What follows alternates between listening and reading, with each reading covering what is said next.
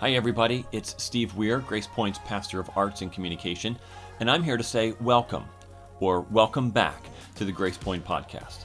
At the end of this episode, please take a moment to subscribe to our podcast via iTunes or on our YouTube channel. Feel free to check out our website for all the latest information about everything going on here at Grace Point. But most importantly, I hope the following presentation inspires you to take your next step toward becoming a fully committed follower of Jesus Christ. Enjoy. On October 30th of last year, our friend Lisa Haas went in for a routine mammogram, and a very concerning mass was found. She was getting ready to leave for Lebanon, and so she was going to be gone for uh, a week or so. So doctors said, soon as you come back, we will do a biopsy and we'll, we'll look into this. And so, one month after she had her routine mammogram, she got the results of that, which said that she has breast cancer. Some of you heard her share about that a, a few weeks ago. So, she, it wasn't just breast cancer, though, it was an invasive and very aggressive breast cancer. And so the, the only positive news in all of it was that they discovered it in stage one, which the doctor said is unusual for this type of cancer. Usually they don't discover it until later. And the doctor told her that if she had, if it had been discovered just two months later, like it would have changed the whole game. Like it's, it's that significant, it's that aggressive. And so She's undergoing chemo. She has a greater than 95% or 93% chance of that being healed and, and moving on with her life. And we're trusting the Lord to fill in that other 7% and make it 100% because we love Lisa and we want her around as long as she possibly can be here. Imagine, imagine that that routine screening did not happen. Or imagine that Lisa went in and got the results and the diagnosis from that screening, and she ignored the results. Imagine what the results would have been. This morning, we're going to talk about a universal diagnosis of a spiritual disease that affects every single one of us. So, whether you're new uh, maybe you're joining us for the first time, this, this disease affects you. Whether, whether you've been at Grace Point for decades or walking with Jesus for decades, this spiritual disease affects you. And undergoing the scan is unpleasant. And getting the, the bad news diagnosis is really hard to hear. But if we ignore it, it leads to spiritual death. If we pay attention to it, and if we receive God's treatment for our disease, it leads to healing and it leads to life that is better than we've ever experienced and can imagine. We're going to hear that diagnosis here this morning. If you would take your Bible and turn with me to Romans chapter two, three. Where are we? I was out last week. Sorry. We're in three. Okay, that's where we are. Um, if you don't have a Bible with you this morning, it's on page 1041. This is interesting. So you know that the chapters and the verses are, were inserted many years after. So I'm really just thinking through the argument of Romans, and it's like, oh yeah, what chapter is that? It, it really doesn't matter, but it helps us to find where, where we're at so we can all be at the same place. We're in a series studying through the, the letter to the Romans, and as Joan alluded to, we're in week five of five weeks of bad news, and I know this has been heavy for, for several weeks. If Romans, if the book of Romans were a symphony, then we've been in for a little while here a tense, minor key, kind of bombastic part of, of the symphony, and we're getting ready to get to the crescendo of that. All right, so we're, we're going to start in verse 9 this morning. What then? Are we Jews any better off? No, not at all. For we have already charged that all, both Jews and Greeks, are under sin. All right, we need to pause there and we need to talk about sin for, for just a moment. I mean, whenever we talk about this, I always need to point out that sin is not a popular concept in our culture today because the idea of sin implies that there is some kind of moral authority outside of us that determines what is right and wrong. Our culture really doesn't like that. We like to determine individually what is right and wrong. I'll just decide what is right and wrong for myself.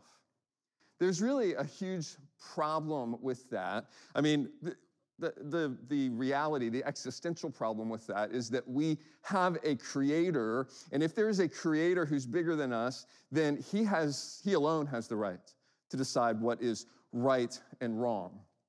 But the, the more practical idea that's wrong with us just deciding on our own what's right and wrong is that we, we just don't have the ability to do that very well. I mean, we, we have officials in world championship games that can't even decide what's right and wrong between a penalty call. You know, I mean, that's, that's where we're at. But much, much more seriously than that, I, I was listening to a testimony this past week from a man named David Wood, who grew up and, and was diagnosed as a sociopath. He had no conscience, had, had no ability, he had no sense of any kind of right and wrong, to the point where he went one night with a mallet and beat his dad in the head to, to kill him. Fortunately, his dad survived.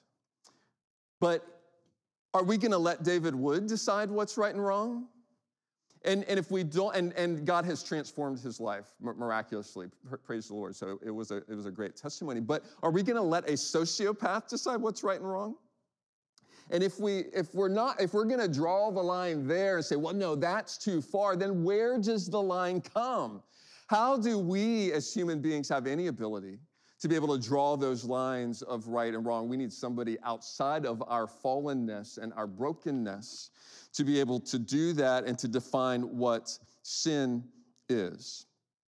And so Paul says in verse 9, all are under sin, Jews and non Jews. This is the great divide of, of people in, in Scripture, is the, the people who are known as the Jewish people, who are God's chosen people, and then everybody else, those who were, were not chosen. We need a little history to, to really appreciate that. In Genesis chapter 12, God called a man named Abraham to, to father a nation, a nation that would be his, his chosen people, the Jewish people. God revealed himself to those people and through them in some really substantial and unique ways. One, of the ways he revealed himself through them and to them was through a miraculous deliverance from slavery in Egypt. He brought them out and he then formed a new nation of people who had never governed themselves. All they had known was slavery to a, another to the, to the Egyptians. And so now they're here, and it's like, how are they going to govern themselves? Well, God revealed himself in another unique and phenomenal way in giving them a law. He established, he said, this is how you live together. This is how you form a society. And in so doing, God gave the world an amazing gift that has impacted incalculably every society in, in our world, he, he introduced to us the, the idea of the rule of law. So prior to that time, it was the rule of whoever was in charge, whoever happened to be the, the king, and then they had their child, and then they became the king, and so on and so forth. And they decided what was right and wrong. They decided, and so you, as a peasant person under this king, had to just try to keep up with what's what's new now. What's the king want it to be right and wrong now? And so it was all centered in a person. And for the first time, with God giving the law to his people, he said, No, it's not a person who is in charge. It's you're, you're all going to be under a law. That no and no person is above that law. Everyone will be subject to it. This was an incredible privilege of the Jewish people, that they were the conduit of this to the world, and it has lasted down to this day and impacts us every day. So, so Jewish people, because of this, have, have understandably had somewhat of a superiority complex over, over the centuries. They're like, we're, we're special. They are. They, they were chosen and given these remarkable privileges. And so, as Paul deals with this question of our standing before God and how are we in relationship with God, it would make sense if a Jewish person thought, I've probably got a special, I've probably got some special privilege there too.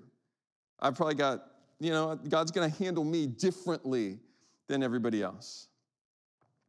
But Paul, here in these opening chapters of Romans, is making a case for universal condemnation, the condemnation that everyone falls under God's judgment. And so he starts in Romans 1 with the non chosen people, with the, the Gentiles, the, the Greeks. That, that all happens from chapter 1, 19 through the end of that chapter. The, the Gentiles, the non Jewish people, they don't know the true God. They, they don't have his law. They exchanged the idea of a true God for a substitute God.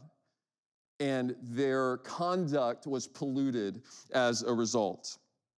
We, we would expect that. That's natural. I mean, if people don't know God, how are they ever going to possibly live up to his expectations? But then a surprise comes in chapter 2 because Paul condemns the Jewish people who know God. They know the, the true God. They have his law. The problem is they just don't follow, can't follow his law perfectly. They follow it a whole lot better than a lot of the, the non Jewish people, but they still can't, can't follow it perfectly. And so the conclusion we see here in verse 9 is that we have already charged that all, both Jews and Greeks, are under sin. What comes next is a rapid fire list of Old Testament scripture quotations with one repeated theme. So see if you can pick up that theme as we read. And I just gave you a, a hint in introducing it. All right. Uh, verse 10 As it is written, none is righteous, no, not one. No one understands. No one seeks for God all have turned aside. Together they have become worthless. No one does good, not even one. What theme are you picking up? No one, no one measures up. Doesn't matter if you're Jewish, doesn't matter what your heritage is, what your background is, how well you know God, how well you don't know God. No one measures up to God's perfect standard. And so he starts with this universal statement of, of universal condemnation. Then he goes into body parts. He starts describing the sin that people do with their body parts. And I've said this before by way of reminder every sin we commit is committed with some body part. Even if it's a sin in our mind, a sin of our thoughts, that's using our brain. So everything comes down to our body parts. He goes into some of them in verse 13. Their throat is an open grave. They use their tongues to deceive. The venom of asps is under their lips. Their mouth is full of curses and bitterness. I think he spends so much time here on our words because that's such a really easy place for us to sin. And then verse 15 their feet are swift to shed blood, in their paths are ruin and misery. The way of peace they have not known. There is no fear of God before their eyes. I, I, told you when we started into the bad news several weeks ago, if you were here, Paul, Paul is out to strip every shred of hope that you and I have of measuring up to God's standards on our own, of measuring up to God's requirements to live right. He's, he's painting a picture here of God's courtroom.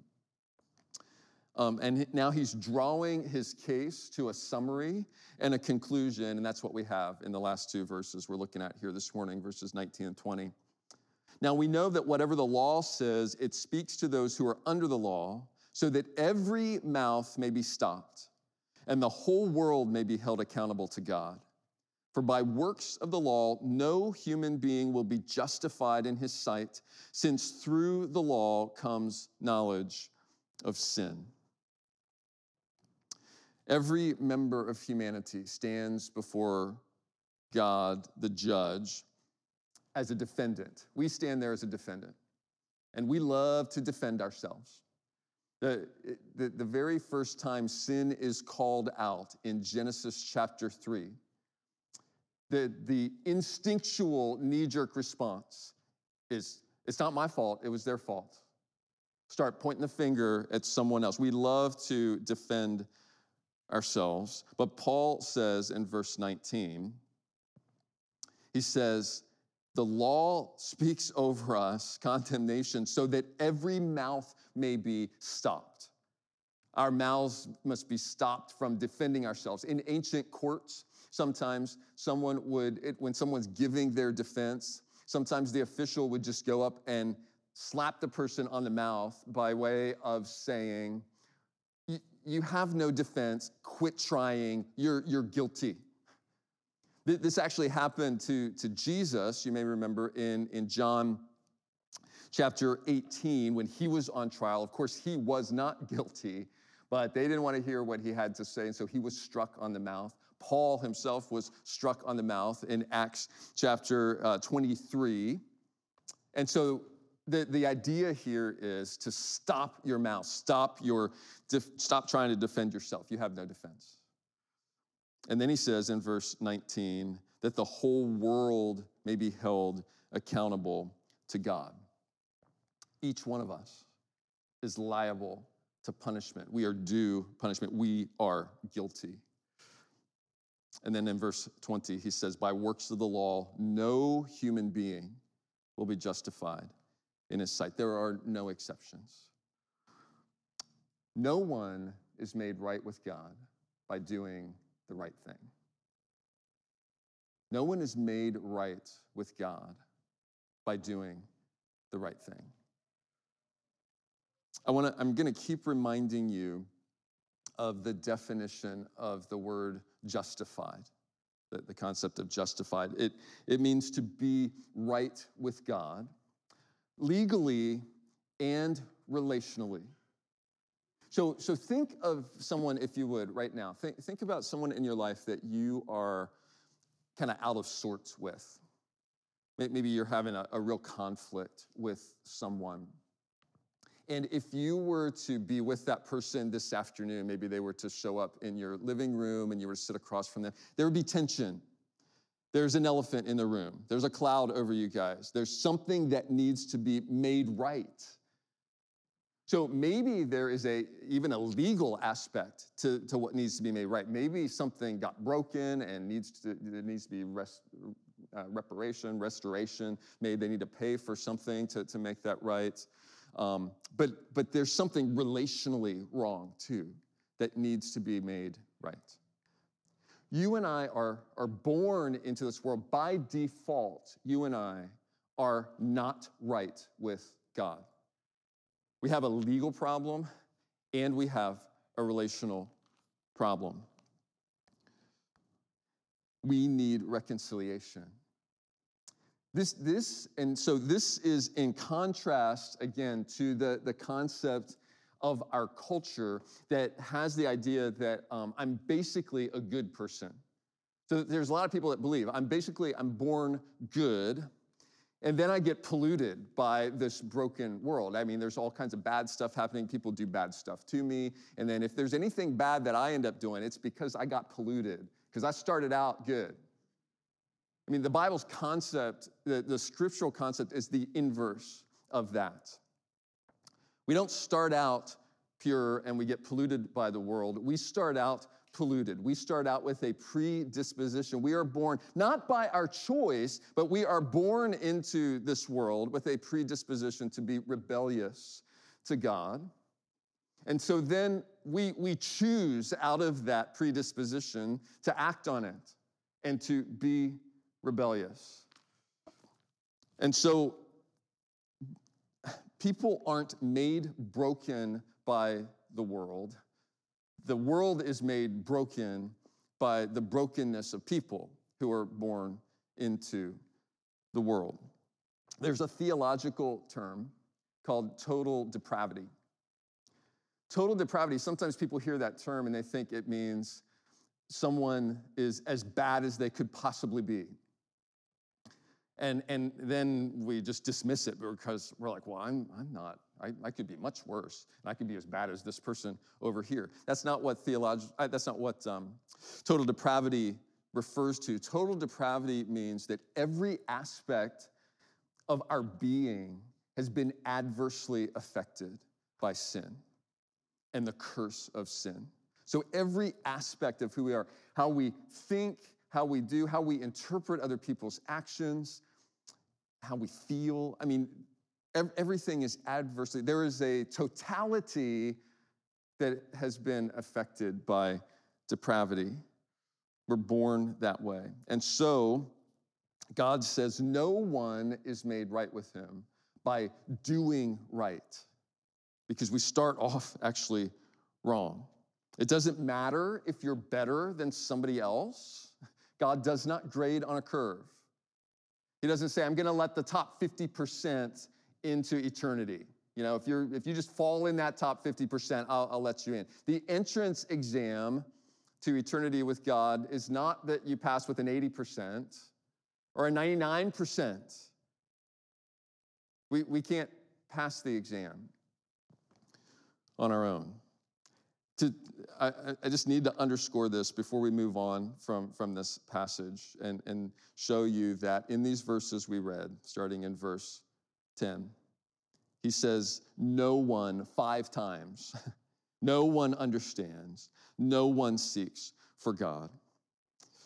In, in verse 9, he says, All, all are under sin.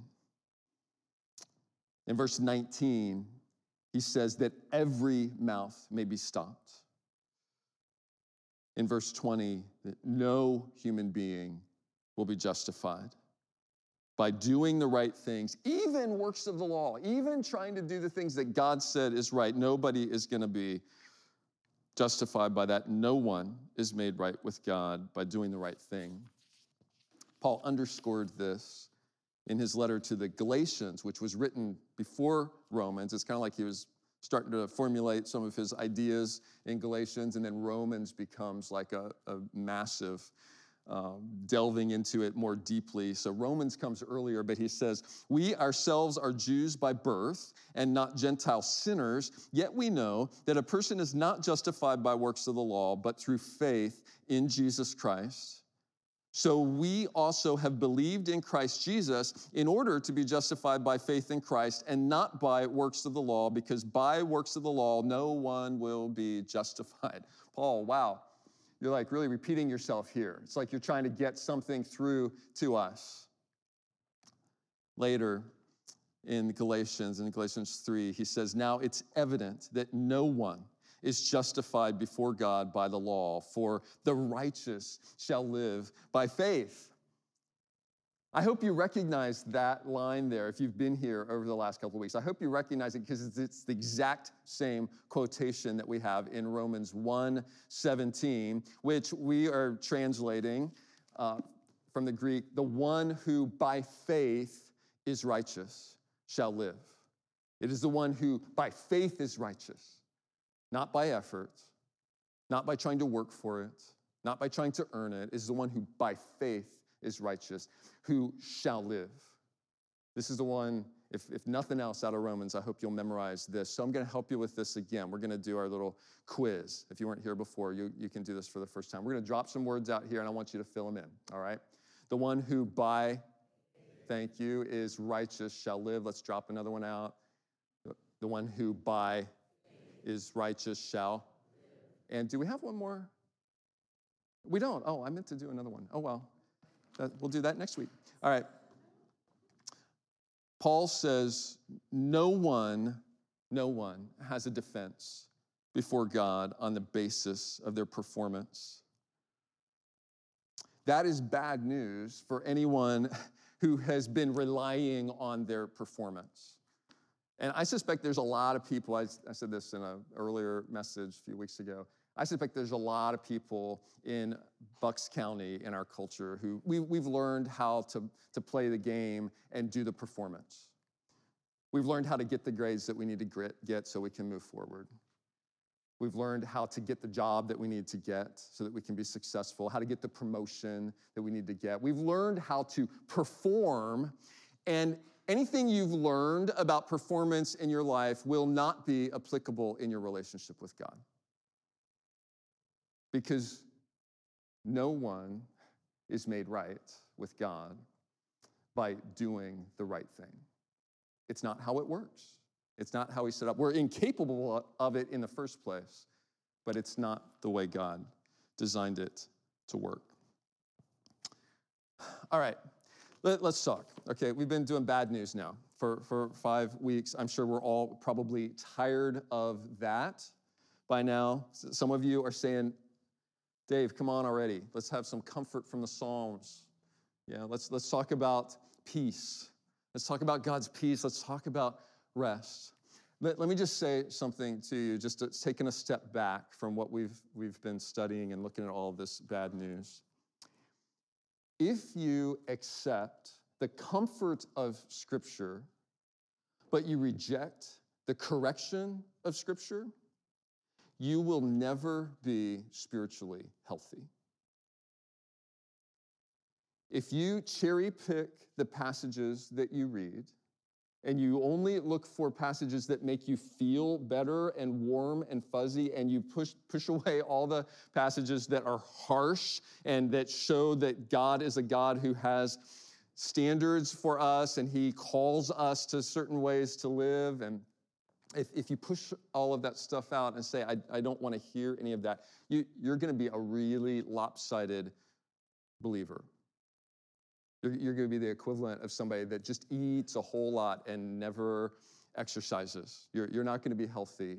And that is not just going to show up on, on the outside, it's going to be what's happening on the inside that only gets shown with a scan, which is why we, we read the scriptures and we read all of it. I mean, said, said a different way, if you are only willing to listen to the positive parts of your doctor's report, like when you go in and they take your temperature at the beginning and they say, oh, good, your temperature is normal. And then you get to the results of that test you had that, you, that aren't quite so positive. What, what if Lisa had walked out that day and, and said to her husband on the way home, Well, at least my temperature was normal. Let's just focus on that. The result is death the result of ignoring God's diagnosis of us that is sometimes hard to hear is death. But if we receive it, and if we receive the treatment that God provides for us, it leads to healing, it leads to life. See, Paul is giving us a diagnosis here. And to switch the metaphors back, he, he is conducting a trial before the trial, if you will. Because there will be a final judgment when we stand before God, and believe me, you, when we stand that day, our mouth will be stopped. We will have nothing to say. And the whole world will stand condemned based on our performance that day. That's a final judgment that's coming. But Paul says, if you will listen now, and if you will accept that you've you're, you are not guilty now, then there is a solution for that problem. And if you are made right with God now, legally, relationally, then there's no fear for the judgment to come. That final judgment will be a cakewalk because we will stand before Him and will say, I have nothing to bring, but I hide myself in Jesus Christ. Getting right with God begins with what we read here in verse 19 that every mouth may be stopped. So here's how you get ready to be right with God stop your mouth. Quit rehearsing your defenses. Quit telling God, I, but I think I'm good enough. Just plead guilty already. And then, secondly, Submit to his accountability, that the whole world may be accountable to God. Come to God and say, God, your judgment is just. Your judgment is right. Your judgment of me is just. And then, then we're positioned to receive the good news. Then we're positioned to receive the, the treatment for our disease that is the path to life. And I can't wait for us to delve into that next week. I'm tempted to skip ahead again, but I'm not going to. I'm going to end instead with Jesus in Matthew 11. He says, Come to me, all you who are labor and heavy laden. So, all, all of you who have been working so hard to try to measure up and hope that you've done enough to make God happy with you. He says, Come to me, I will give you rest. Take my yoke upon you. Throw off the yoke of trying to do it yourself and take my yoke on you, for I'm gentle and lowly in heart, and you will find rest for your souls. For my yoke is easy and my burden is light. If you are feeling burdened by the requirements that God places on you, it's because you have not come to understand the provision that He's made for you, that Jesus has done it for you, and now you get to rest in what He's provided. So quit trying, start trusting. We'll unpack that a whole lot more next week. Father, we thank you for shooting straight with us, for not being soft with us, not winking at our sin and turning the, the other way. Uh, because because we don't we don't need a world where you wink at sin and allow it to continue. We are looking forward. We, we know that you're in a process actually of purging the world of sin. It, it began, I mean, Jesus' sacrifice was the climactic event in what you are doing to, to make the world right again each of us individually on an individual level, and you're working to make the, all of creation right again. And in order for that to be the case, you have to purge all of the sin out of the way. So thanks, Lord, for not winking at it, not tolerating it. Lord, thanks for not tolerating it in us. You want to set us free from the damage and the disease and the, the exhaustion of carrying sin in our lives.